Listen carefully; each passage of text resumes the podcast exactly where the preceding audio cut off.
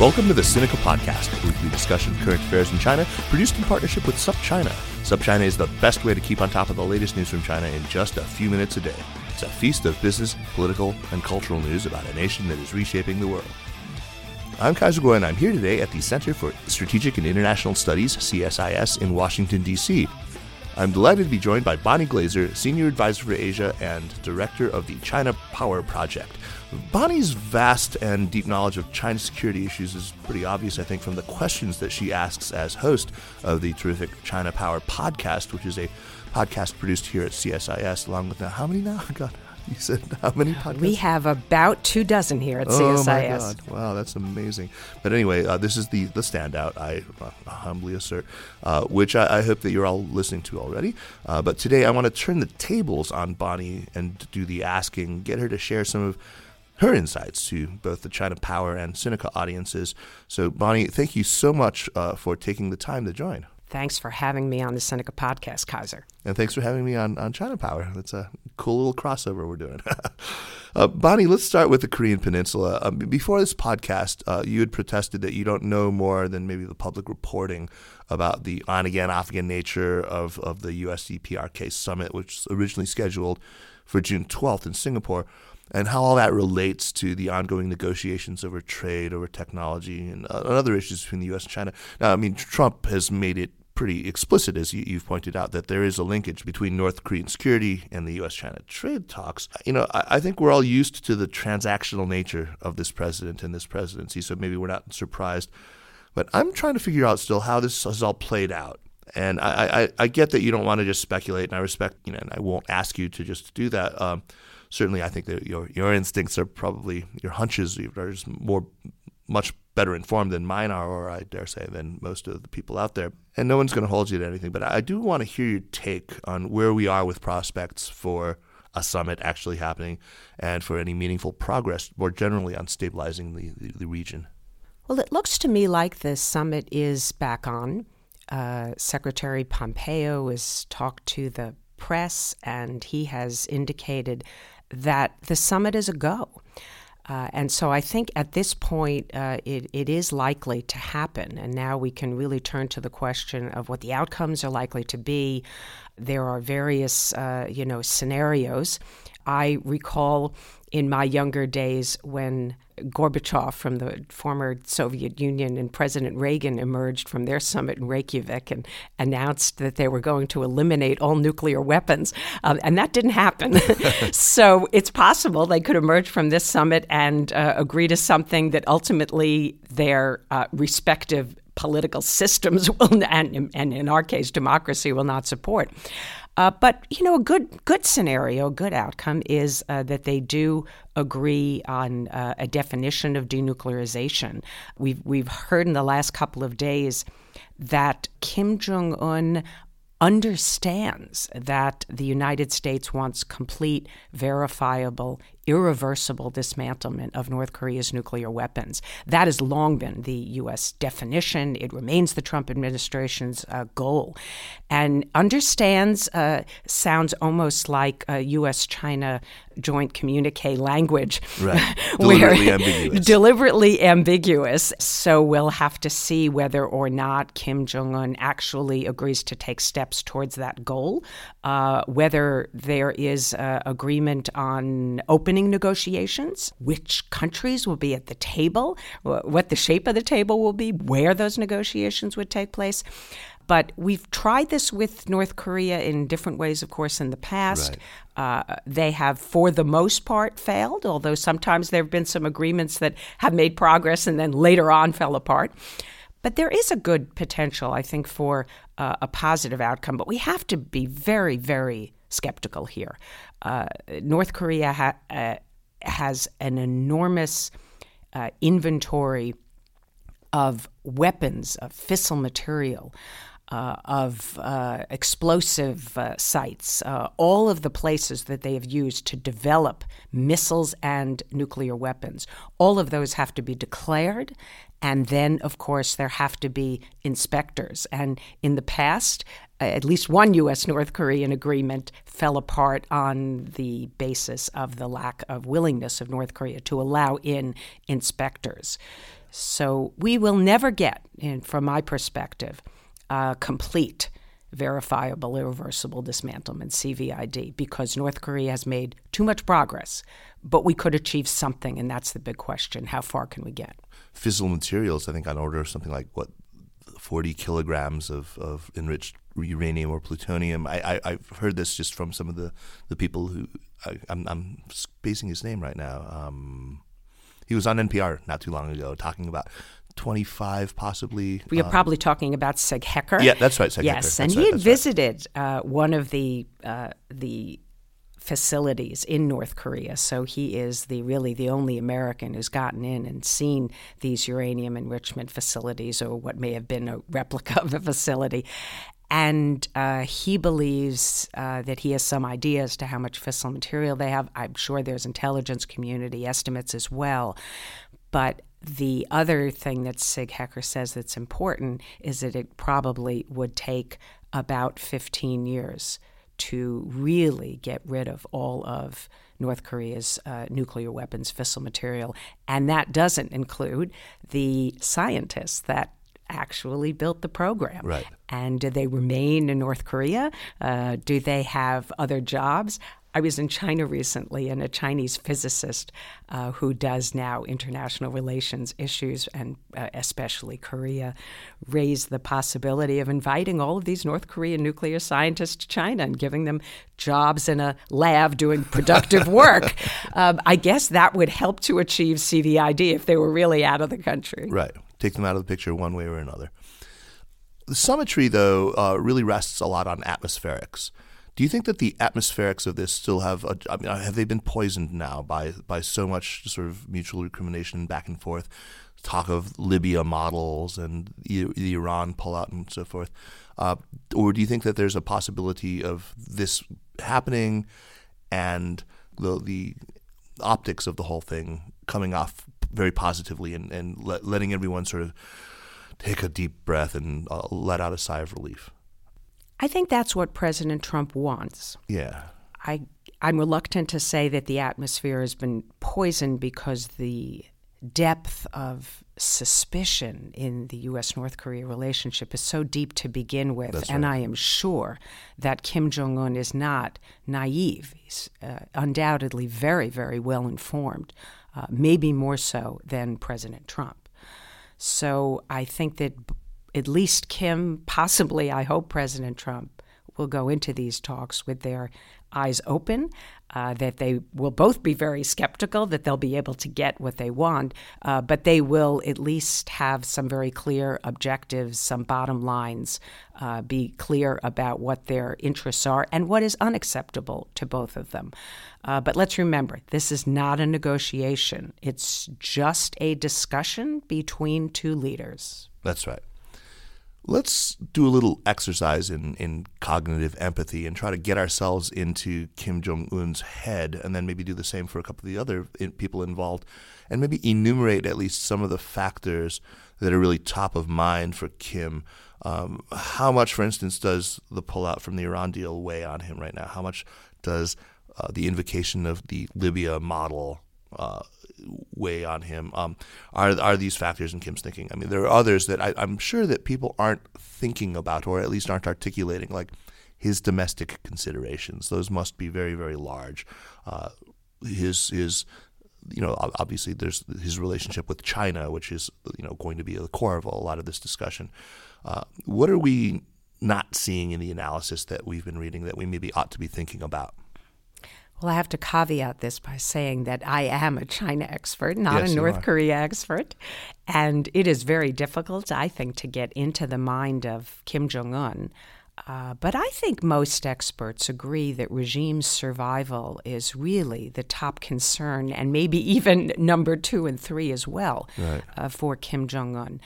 But he has demonstrated that as a young leader, uh, very inexperienced, somebody who our intelligence community predicted, I think, early on would never last in power, uh, that he's actually uh, quite capable. Uh, ruthless domestically, absolutely, uh, but he's also able to deal with some of these diplomatic challenges. Let's remember he's gone from being a pariah, essentially, in the international community in a matter of months to being the most sought after leader uh, in Northeast Asia. You know, he's met with President Moon twice. Xi Jinping twice, uh, and now we'll be meeting uh, with President Trump, and probably after that, Prime Minister Abe. Uh, so this guy has become enormously popular. And I think that he really wants to uh, manipulate these relationships so that he can extract the maximum concessions for his country. That means for him uh, doing the least. Uh, I personally am skeptical that he will give up his nuclear weapons. Uh, maybe he will begin to dismantle parts of the program, but mm-hmm. I don't think he will give up the entire program or the weapons. Uh, but he is certainly looking for the lifting of sanctions by the international community. He wants to get economic assistance uh, and recognition uh, a peace treaty is also a goal that he would like. I mean, let's remember the Korean War really didn't come to an end. There's been an armistice in place. And there, I think uh, some people believe that Kim really has a goal of getting the United States off the peninsula. But I myself am skeptical. I've talked to people who've negotiated with the North Koreans who say that North Korea, a small country living next to China, like all of the other small countries that really reside next to, next to China, want to have powerful friends that are far away.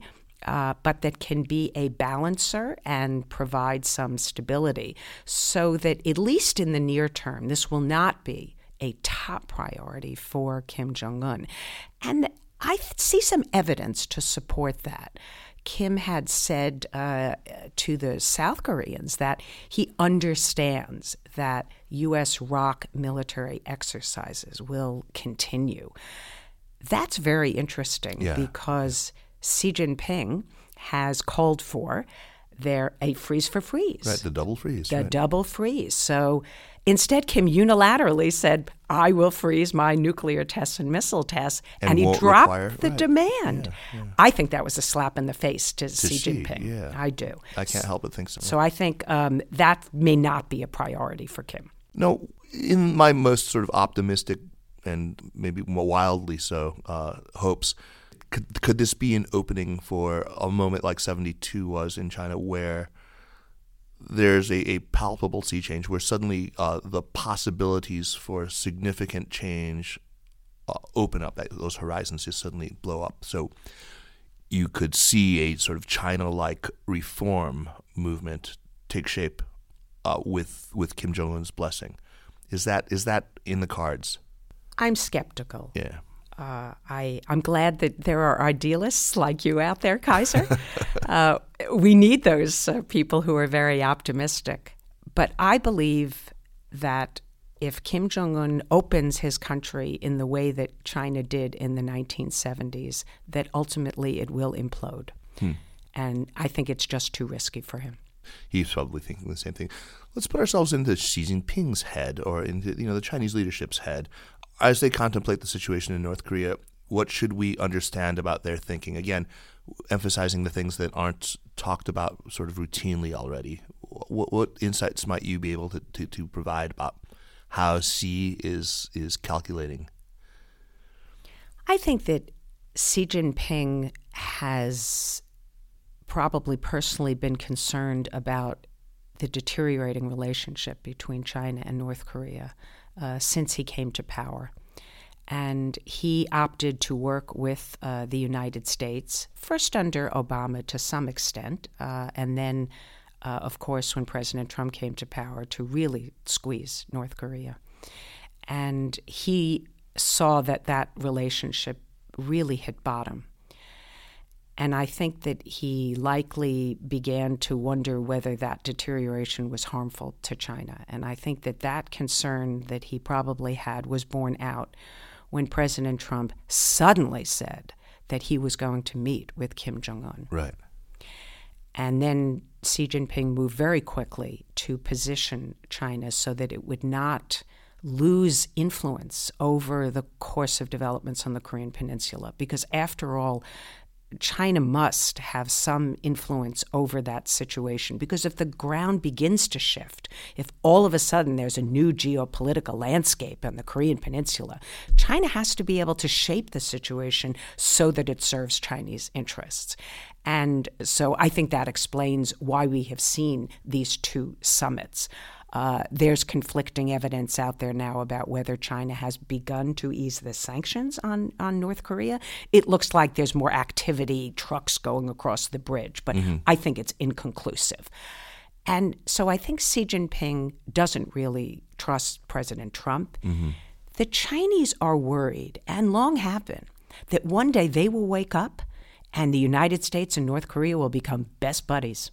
They'll and, be completely marginalized, and yeah. and China will just be on the outside, and maybe even North Korea could become something like an ally of the U.S. and and that that could be really harmful to Chinese interests. And I think most Americans hear that and they laugh. And that sounds so ridiculous from our point of view because we've had such a bad relationship with North Korea for so long. But I think the Chinese have always feared this. And now they see this unpredictable president in the United States who prioritizes building relationships with leaders. I think Xi Jinping knows how that has worked between him and Trump. I, I really do think he's worried about what could come out of this summit. I think they see an historical parallel or a possible historical parallel to the, the Nixon Kissinger opening to, to China and how that was you know, using a country that had uh, animosity with with the U.S. as major rival, suddenly flipping that relationship and enlisting them sort of as an ally. And, That's uh, quite possible. Yeah. Um, I, I, think that the, the Chinese uh, have long memories, yes. and I think that they've studied the United States very deeply, and they probably are quite concerned that we could pull something similar. Trump is a Nixonian figure in some ways, in, in that you know the sort of madman theory mm. and, and all that. Uh, only Trump could go to North Korea, maybe. Uh, but you, you you mentioned the uncertainty over how much leverage China actually has or how much they're willing to exert. And, and that's been one of the big subjects of debate within our community, right? I've heard people argue it has, all, you know, a, a lot more influence than, than anyone has been admitting to. China, of course, has been protesting, and many people have agreed that it has much less influence than we've probably assumed. You have uh, your own ideas about this, and I was hoping that you could share them with us how, what, what leverage China really does have? Well, when it comes to economic leverage, the Chinese still have an enormous amount of leverage. I remember President Trump using the figure 93% of North Korea's trade goes through China. Uh, I had always thought people said somewhere between 85 and 90, so maybe it's increased further. Uh, but obviously, North Korea uh, knows that if China really wants to turn the screws on them, that they can do it. And the master screw being oil, right? Oil in particular, yeah. uh, but certainly other things. And the Chinese have provided food aid to North Korea. Not as important in recent years. I mm-hmm. think the Chinese are producing more food, and the Chinese economy, the North Korean economy has uh, improved uh, recently as well. And uh, that is in part because Kim Jong un has allowed these markets to flourish that really started under his father, but he has not tried to clamp down on them.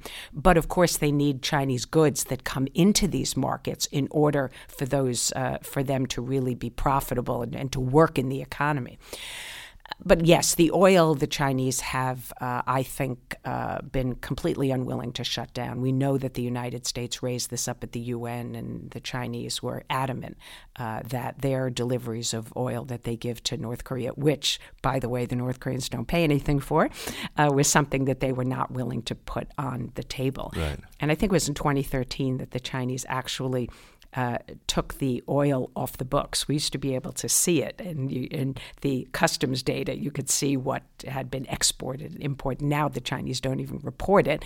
Uh, they don't deny that they export it, but it's uh, probably because they want to uh, put the veil over what they Sure, are doing sure. so that if they cut it back or increase it, that nobody knows how much they're sending each month. So the lack of transparency, I think, is really a problem.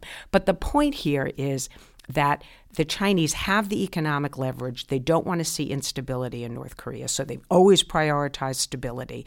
And their the ordering of their priorities is no war, no instability, denuclearization. And so, under the condition that there is stability in North Korea, then they can begin to pressure North Korea. And so that means there's a limit to how much pressure they will give they, because they don't want to be the, the cause of the instability. And I think the North Koreans know that. They've seen that policy over the years.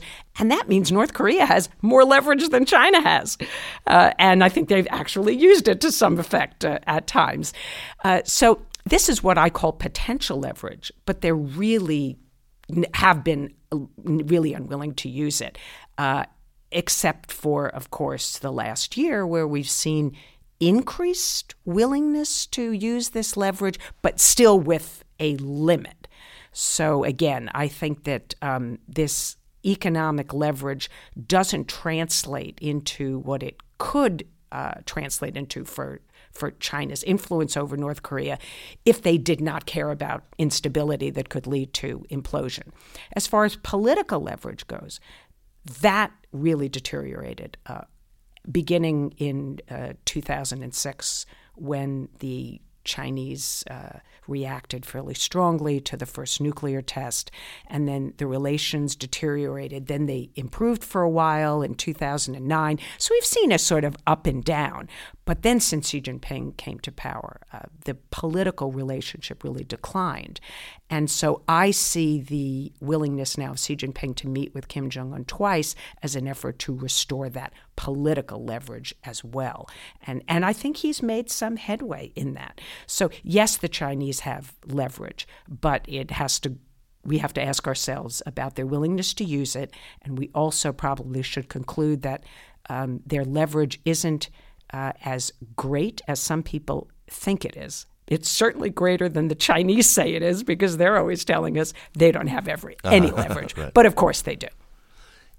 and their willingness to use that leverage is is affected by their relationship with the United States and especially in the trade negotiations which have been taking place concurrently with all of this this uh, back and forth about the summit. And of course it's impossible unless you, you're really on the inside to know exactly what's happening there. But one of the effects I think that which you know has has had an impact in Northeast Asian security of uh, all of Trump's blustering and threats and, and, and some quite serious about trade is to affect what seems to some people to be a rapprochement between China and Japan, uh, both of whom would be presumably on the sharp end of, of steel and aluminum tariffs, both of whom uh, have had you know their their their trade problems with the United States in the past.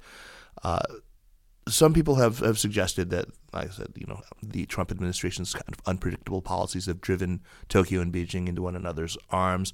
Uh, can you discuss this from a security vantage point? I mean, have we seen any shifts in on water or ADIZ related incidents or in the East China Sea related to you know Diaoyu and Senkaku, or is it too soon to suggest that there's really been any meaningful thaw? So I would start by saying that the very beginning of the improvement in the China Japan relationship really predates the beginning of progress in the U.S. North Korean uh, relationship. Uh, it goes back to December 2014 when Xi Jinping and uh, Prime Minister Abe met for the first time. Um, and Prime Minister Abe prioritized in his own foreign policy making progress in that relationship. And you can look back now over the last few years and see that there's been some give and take. Yeah. Uh, uh, Japan, for example, has uh, told China that it uh, is willing, under certain conditions, to participate in Xi Jinping's flagship foreign policy project, the Belt and Road Initiative. That was something the Chinese really wanted. Uh, the Japanese agreed to pursue and implement the China Japan South Korea summit. So Li Keqiang was in uh, Tokyo for that. And the next step will be uh, Xi Jinping's uh, probably his visit to Japan and Prime Minister Abe will go uh, to China. That that's the hope uh, in in Prime Minister Abe's mind, and so we've actually seen this implemented over uh, the course of the last few years. Recently, there was a signed uh, confidence building mechanism agreement as well, and Japan made some concessions in that uh, in that accord because they had not wanted it to apply to the area around the disputed Senkaku Diaoyu Islands, uh, but they ended up saying, okay, it will apply anywhere where our ships encounter each other. They will have to engage in communication uh, and professional behavior. And I think that was a good outcome. It actually mirrors the US China agreement that we have. So, uh, this to me all started before the North Korea or before the trade really, threats, right? or before, before the Trump, the administration. Trump administration's sure. tariffs really got underway. So I would not overemphasize okay. that. That said, I do think that Japan is worried about being marginalized. Uh, he himself has scrambled to meet with uh, President Trump in the in the run up to this sure. uh, to this summit. He wants to ensure his interests are protected, and and Japan's interests could get damaged in several ways. There's talk in the Trump administration about maybe eliminating ICBM capability of North Korea, but letting them keep short range and medium range missiles which, by the way, can reach Japan. Right. Uh, so that's a concern. Um, and then, of course, another concern is the abductees, and that right. uh, uh, Japan is very eager to get these Japanese citizens back or to find out what happened to them because they uh, they were abducted by North Korea years ago. And, and so I think J- Japan does want to ensure that its interests are protected. It doesn't want to be marginalized, uh, but I don't know if the whole trade North Korea thing has really made that much of a difference. Okay, okay. Absolutely fair enough. I want to look more broadly also at the security dimension of the U.S. China relationship as it's developed just in the first year and a half or so of the Trump presidency, uh, not just as it touches North Korea, but you know just in purely bilateral terms. So, what has Trump done differently, for example, in the South China Sea? Have we seen FONOPs increased, decreased, stayed steady? Uh, and of course, there's this whole business that you know General Mattis was just in Hawaii. He spoke of confronting China's militarization of the South China Sea. So, give us a picture of the extent at present of of that militarization and how that plays in. Uh, what the the new renaming of PACOM now to uh, what is it now? Indo PACOM. Indo Pacific Command. Yeah. So I think that yeah. What does that tell us about the Trump administration's general posture now toward China in, in the South China Sea, which is maybe along with Taiwan, which we'll get to, the big flashpoint. Well, the Trump administration uh, has labeled its strategy uh, to the region as the Indo Pacific, the free and open Indo Pacific strategy. Uh, I think that they believe that they did not want to use the same term, either the pivot or the rebalance to Asia, that was the Obama administration's uh, label or for their strategy. And they wanted to signal that India is very much uh, an important actor in the Asia Pacific. South China Sea is certainly part of that because India has interests in freedom of navigation. It also has uh, a, a, company from India is uh, has a stake in one of the blocks off of Vietnam. They have some economic interests at stake. India has been cooperating more closely with Japan. The Japanese are very worried also about uh, growing Chinese uh, naval capabilities, operations in the East China Sea, South China Sea, and of course, India worried about the Indian Ocean. So there's shared concerns there. And uh, the renaming of the command is mostly symbolic because the area of operations remains the same. The Pacific Command has always been in charge of the area of the in the Indian Ocean. So there has not been, and it, it's not it's not the entire Indian Ocean because that connects to another command, but the uh, renaming is, in a sense, symbolically important because it does signal to the region that we see all of this as interconnected. Mm-hmm. And uh, the Trump administration has used a lot of the same rhetoric when talking about the South China Sea. They talk about the need for China to stop its militarization. Uh, they talk about freedom of navigation, peaceful resolution of disputes, adherence to rules based uh, order and international law. So the language is the same. And in fact, just uh, today, which is June 1st, Secretary Mattis is at the Shangri La Dialogue in Singapore. And I have not yet read the speech, but uh, my expectation is that there will be some very clear language uh, expressing our concerns about the South China Sea. And the concerns are several. One is China's militarization. So we've seen the Chinese on what we call the big three. It's Mischief Reef, Subi Reef, Fiery Cross. These are the really mm-hmm. big islands they built in the Spratlys. But there's a total of seven. And we have seen on the big three uh, 10,000 foot airstrips. We have seen uh, the installation of these shelters that are hardened that can hold fighters and bombers.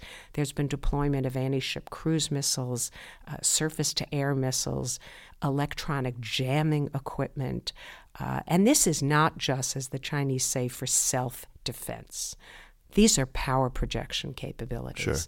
And a 10,000 foot runway, you can you can land anything in China's inventory of aircraft inventory, right. uh, on those uh, on those runways, and so the threats are different in peacetime and in wartime. And the threats in in peacetime are that China can coerce its neighbors. China's capabilities are far greater than any uh, of its neighbors. And this just played out a few weeks ago when a Chinese naval ship and Coast Guard vessel, both of which, of course, operate out of these new ports that they've created around these new islands, uh, interfered with a resupply operation that the Philippines was conducting at Second Thomas Shoal. Not the first time. It is the first time in the Trump administration. Mm-hmm. We saw this in the Obama administration. And this was a rubber boat, uh, but a Navy uh, vessel that the Philippines was using to take supplies to its Marines. Uh, and we're talking about a rusted old ship that, if not maintained, would really just sink into the water.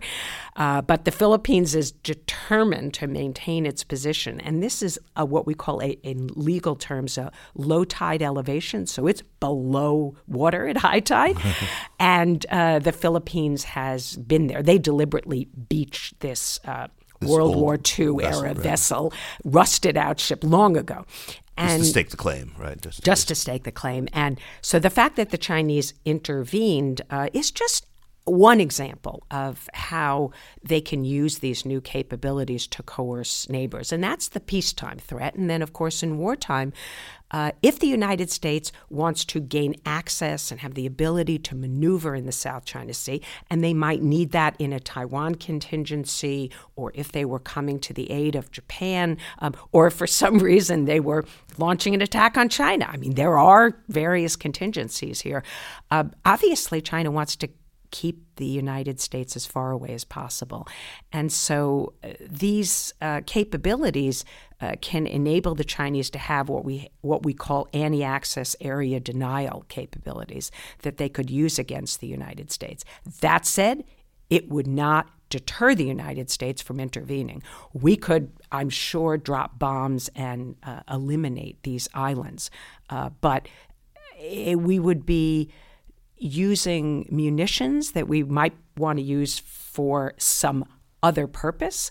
Um, it would take time. Uh, we would we would have to you know think about what that plan would look like, uh, but it would potentially escalate uh, to a wider U.S.-China war if we felt that we had to take those out early in a conflict. So I see the threat myself as greater in peacetime than in wartime because when the Chinese operate and use this pressure against other claimants, they stay below the threshold that would provoke a U.S. military response. So the U.S. doesn't have capabilities, really, and the Chinese can just use – Coast Guard vessels. They threaten Vietnam and the Philippines. Don't develop and exploit energy within your rightful exclusive economic zones on your continental shelf according to the Convention on the Law of the Sea. That belongs to them. Sure. They should be able to do it unilaterally. And the Chinese say, don't you dare. Joint development, or you can't even exploit those resources. Hmm. And facts on the ground continue to change, and we seem impotent to actually do anything about it.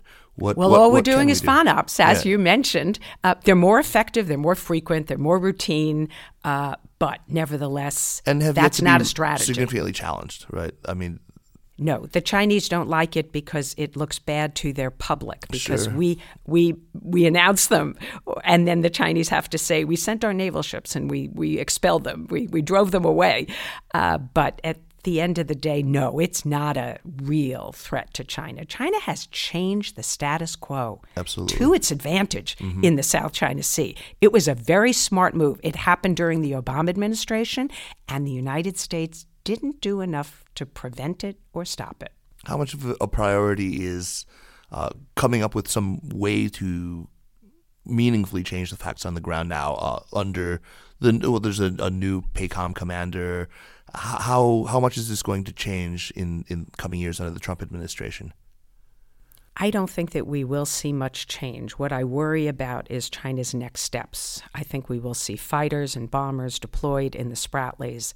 I think um, even more worrisome to me is that eventually I believe the Chinese will establish uh, baselines. And this is important because the Chinese drew straight baselines in the Paracel Islands. They're not really permitted under international law because they're not an archipelagic state. And like Indonesia can draw straight baselines.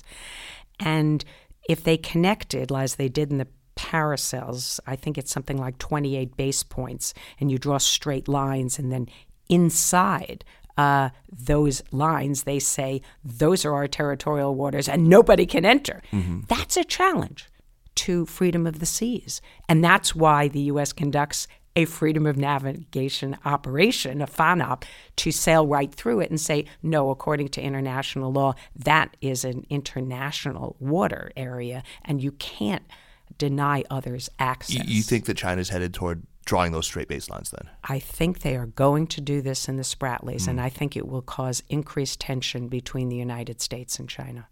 Now, um, what was the significance of China being, I'm not sure if it's uninvited or disinvited uh, from RIMPAC this year? Uh, what maybe maybe you can explain first of all what these exercises are and who they've typically involved and what China's participation has been in, in previous years. The Rim of the Pacific exercises are held every two years. China was first invited in 2014.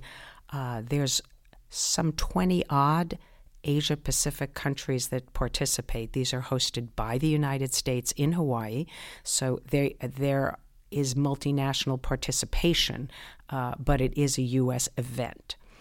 And it's intended to promote cooperation among navies. And I think it was an invitation that the U.S. gave at a time when the Obama administration believed that there was value in socializing the Chinese military, working with them, even though they might learn some things about us that we might not want them to know, uh, or other navies, uh, but that we would also learn about them and they might become more professional, and that this would promote China's adherence to international law and safe operation on the seas. And I think that over time, uh, the combination of China's behavior, militarization of the South China Sea in particular, and the change in administration, which led to a change in approach and mindset about China. We know in the National Security Strategy issued in December 2017, this administration said China is a strategic competitor, a rival, and a revisionist power. Right. And so this, I think, has really led to a rethinking in the in the Trump administration. And in 20 2014 and 2016, China's participation in these exercises was limited uh, to a, f- a few elements, mostly what we would call HADR, it's humanitarian assistance, disaster relief. There are some advanced exercises that take place among the allies and like minded countries that China, China expressed an interest in joining, and that didn't happen. But I have been told by people who worked with the Chinese Navy that it was a very successful um, cooperation. Uh, Just on the it, HADR portions. That yes, yeah. that the Chinese Navy appreciated uh, the opportunity that they contributed in a very professional way, and that as the as Chinese participation advanced, that there was an expectation that they would do more. There would probably still be a cap, but that they weren't stuck at the level that they came into. You know, you'd have every country, and there are some that participate for the first time. I believe that Vietnam is participating this year for the first time. So you start at a basic level and then you can expand. Uh, but as far as China is concerned, yes, there's some concern about uh, them acquiring capabilities or information we wouldn't want them to uh, to obtain. Uh, in in prior years, even when the Chinese participated, they sent an intelligence ship. There was a lot of reporting about that. that the, the, Chinese were watching even as they were participating. Uh, but that's not against international law. It might look bad, but uh, it's not illegal. And so the disinvite, the rescinding of the invitation, is a slap on the wrist. There's some reputational cost for China. Mm-hmm. It's but it also actually reveals the limited toolbox that the United States has to influence China's behavior in the South China Sea. What can we do? Uh, so we want to put China on notice. We don't like what they're doing.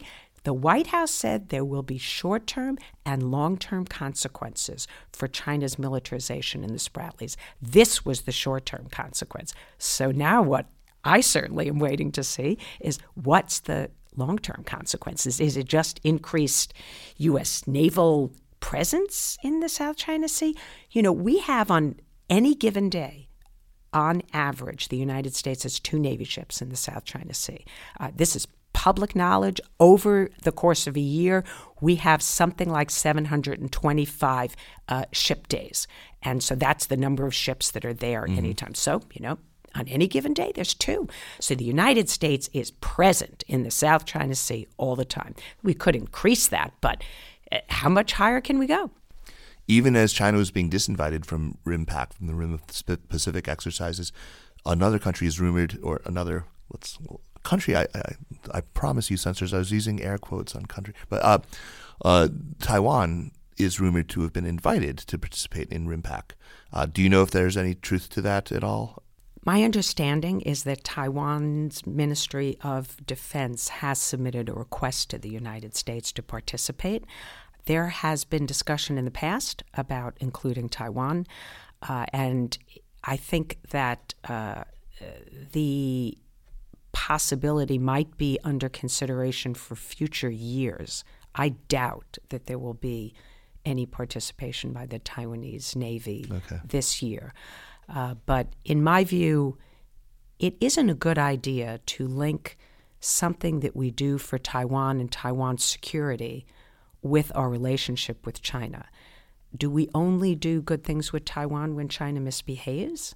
And then if China behaves well? Do we do we go do back we to shutting in Taiwan with Taiwan? Right, right, right. I don't think that's a good approach no, to Taiwan. No. I think we have it's an purely instrumental intrinsic yeah. a relationship with Taiwan. We have to decide what's in American interests in our relationship with Taiwan.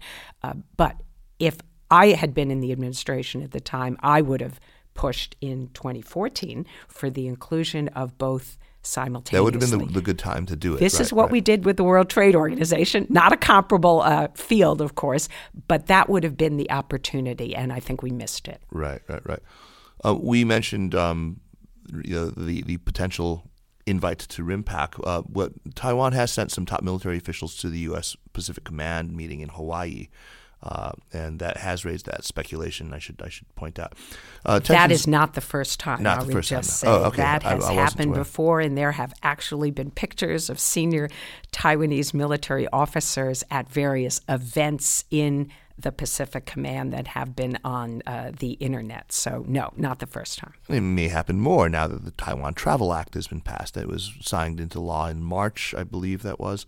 Uh, and now there's a new building going up, or it's it's actually going to open this this coming month or this month in June. Uh, the the new AIT uh, building, which is you know the de facto U.S. embassy in in Taipei. Um, and of course, there was that sharply worded White House memo talking about uh, China's pressure on the airlines to make sure that they demarcate Taiwan is not a country Orwellian, Orwellian nonsense. nonsense. it was a, a, beautiful turn of phrase. I mean, uh, I was very impressed by that.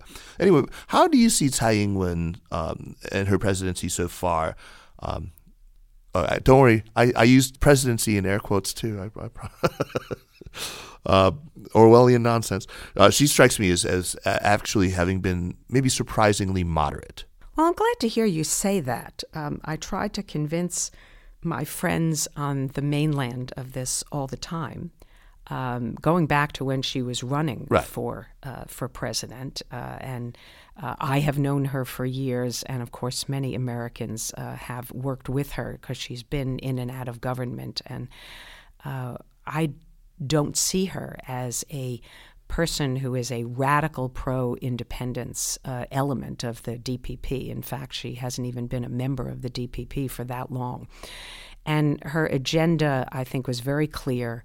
Uh, she signaled early on she wasn't going to accept this 1992 consensus. She was not going to mouth the same words of one China that her predecessor Ma Ying-jeou did.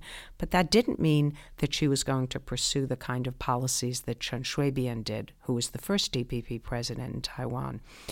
And I think that she very carefully crafted a policy of preserving the status quo as she saw it. And I think now we look back, and it's now uh, uh, the two year anniversary uh, of her inauguration. I think we can see that she has, in fact, done uh, what she said she would do. Yes. And she uh, has built, as a result, a good relationship with the United States because we don't see her as the source of the problem. Uh, Chen Shui-bian was somebody we thought was a provocateur, and at that time, George W. Bush sat alongside Wen Jiabao and talked about the troublemaker uh, in Taiwan. And I think the Chinese had hoped that that is the way this would play out. And I certainly warned them that that wasn't going to happen uh, because the United States had a better relationship with uh, Tsai Ing wen. And certainly, if she moved in that direction, then we were going to do what served U.S. interests. I just said I didn't think she would, and she hasn't. And uh, as a result, uh, the the Chinese have seen uh, the cross-strait relationship deteriorate because they have put enormous pressure on Taiwan. And let's face it, China has a huge toolbox. It uses its market as pressure on these companies. You know, Marriott was one of the first that sure. was forced to put Taiwan, comma China, on its websites, and now we have the 36 airlines, I think, that have been asked to change their websites. The Gap the Gap, right, with the the T-shirts that didn't have right. Taiwan on the map, and so they had to pull those from uh, from shelves in their stores and apologize abjectly. It was just, uh, yeah. They really. these companies have really kowtowed in a way that I find fairly offensive, but I understand it's their it's profit. It's their bottom line. That said, United Airlines, American Airlines, and Delta Airlines have yet uh, to change their websites. And the U.S. government really is trying to work with them to get them to hold the line uh, and let China know that we are not going to tolerate this Orwellian nonsense. But uh, China does have uh, a lot of leverage. So we've seen pressure on. Uh, Taiwan's international space, participation in World Health Assembly as an observer, that has essentially been uh, withdrawn by Beijing. There have been four diplomatic allies now that have been taken Peeled away off, yeah. from Taiwan. There will be more. The last one was Burkina Faso, oh, Burkina Faso yeah, right. Dominican Republic before that, and so two in the last month. Uh, and I, as I said, I think there will be more military operations, f- fighters and bombers that are uh, circumnavigating, you know, the island. They are just flying around uh, and. Uh, and, and, and threatening Taiwan, the Liaoning aircraft carrier that's been sailing through the strait.